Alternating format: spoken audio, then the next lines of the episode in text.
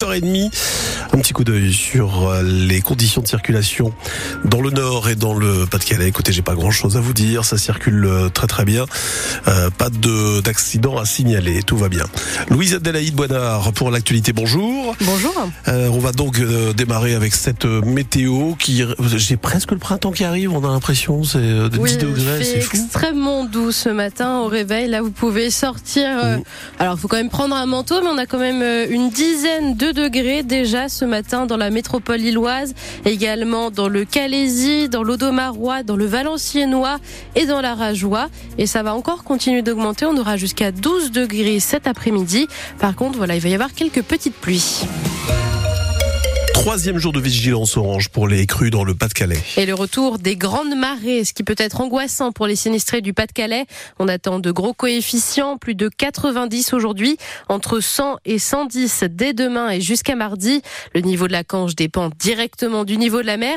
Les habitants du Montreuil doivent-ils s'inquiéter pour ce week-end, Alice Marot? En fait, quand il y a de gros coefficients, la mer entre jusque dans l'estuaire de la Canche à marée haute. Ça crée une onde qui remonte le fleuve un peu comme une grosse vague, en plus amplifiée par le vent d'ouest qui souffle ce week-end et pousse l'eau vers les terres. Forcément, ce mouvement, il empêche le fleuve gorgé de pluie de se vider dans la mer. Le niveau de l'eau devrait donc bien monter d'Étaples à Montreuil. Par précaution, cinq pompes ont été installées dans le secteur de la caloterie pour évacuer ce surplus d'eau et éviter que la canche ne repasse au-dessus des digues. La bonne nouvelle, c'est qu'on ne prévoit pas en parallèle de pluies intenses dans les prochains jours. Et puis, bien sûr, ces hausses de niveau, elles seront périodiques à marée basse avec la mer qui se retire très loin.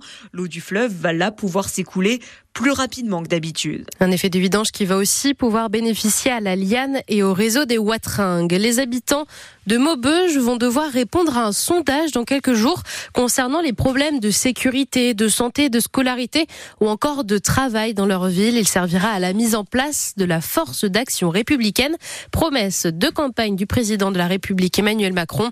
Ce dispositif est testé durant six mois. Il doit permettre de résoudre les problèmes de politique locale en posant un diagnostic et en envoyant une liste de mesures concrètes au niveau national. Un nouveau sondage sera fait auprès des habitants dans six mois. Une femme est décédée cette nuit dans un incendie. À Saint-Nicolas, dans la Rajoie, la maison dans laquelle elle a été retrouvée a pris feu vers 1h du matin. Un homme de 55 ans, également sur place, a été emmené à l'hôpital de Lille. Une étudiante de l'Université catholique de Lille est, elle, décédée d'une méningite bactérienne. Les causes de son décès ont été confirmées hier. Pour éviter une propagation de la maladie, l'Agence régionale de santé a identifié 13 personnes proches de la jeune femme les dix derniers jours lorsqu'elle était contagieuse. Ils ont tous été mis sous antibiotiques. Les autres élèves du campus Vauban vont pouvoir aller en cours normalement lundi. Franck Hez fait son retour sur le banc de touche ce soir. L'entraîneur Lançois peut assister au match de son équipe face à Strasbourg, tout comme le défenseur Jonathan Grady. Ils sortent tous les deux de suspension. Pour ce match, les Lançois seront privés du milieu colombien Macado et d'Adrien Thomasson, non par son entraîneur. David Pereira d'Acosta, lui, sera bien présent sur le terrain et il commence à faire sa place au sein de l'attaque artésienne, Sylvain Charlet. David Pereira d'Acosta a d'abord mis lance sur le chemin de la victoire à Toulouse il y a deux semaines. Passe par-dessus, la défense, le contrôleur Pereira d'Acosta Avant d'offrir les trois points de la victoire au Racing à Nantes le week-end Ça dernier. bien justement avec cette frappe. Et le but, voilà l'ouverture du score du Racing Club de Lens. C'est Pereira d'Acosta qui vient crucifier Alban Lafont. Une vraie satisfaction pour le jeune milieu de terrain offensif et ses coéquipiers. Le gardien et capitaine du RC Lens, Brice Samba. C'est juste euh, là-haut, dans la petite tête, tout simplement. Voilà, il a compris les choses. Il, il réalise aussi peut-être euh, tout son potentiel, parce que nous, c'est ce qu'on lui dit au vestiaire constamment. Et c'est bien. J'espère qu'il va continuer à marquer, parce que je veux pas qu'il s'arrête à deux buts. À 23 ans, David Pereira d'Acosta semble donc enfin avoir compris le message de ceux qui l'entourent. Être footballeur, ce n'est pas juste taper dans un ballon. Être footballeur, c'est aussi passer des heures en salle de musculation et s'investir à chaque instant. Le travail invisible, c'est le, le travail en salle. Bien manger, bien dormir. Mais le travail en salle, surtout, euh, ça m'aide euh, physiquement et euh, mentalement à être euh, focus. Une prise de confiance qui vient d'offrir à David Pereira d'Acosta sept titularisations de suite en Ligue 1. Il a ainsi relégué sur le banc de touche Adrien Thomasson et Angelo Fulgini. Lens, sixième de Ligue 1, affronte Strasbourg, dixième à 17h. La rencontre est à vivre sur France Bleu Nord avec Adrien Bray et Charlotte Lorgeret. La soirée foot se poursuivra sur France Bleu Nord avec la rencontre LOSC PSG à 21h. Le LOSC qui est quatrième du classement, les Parisiens premiers.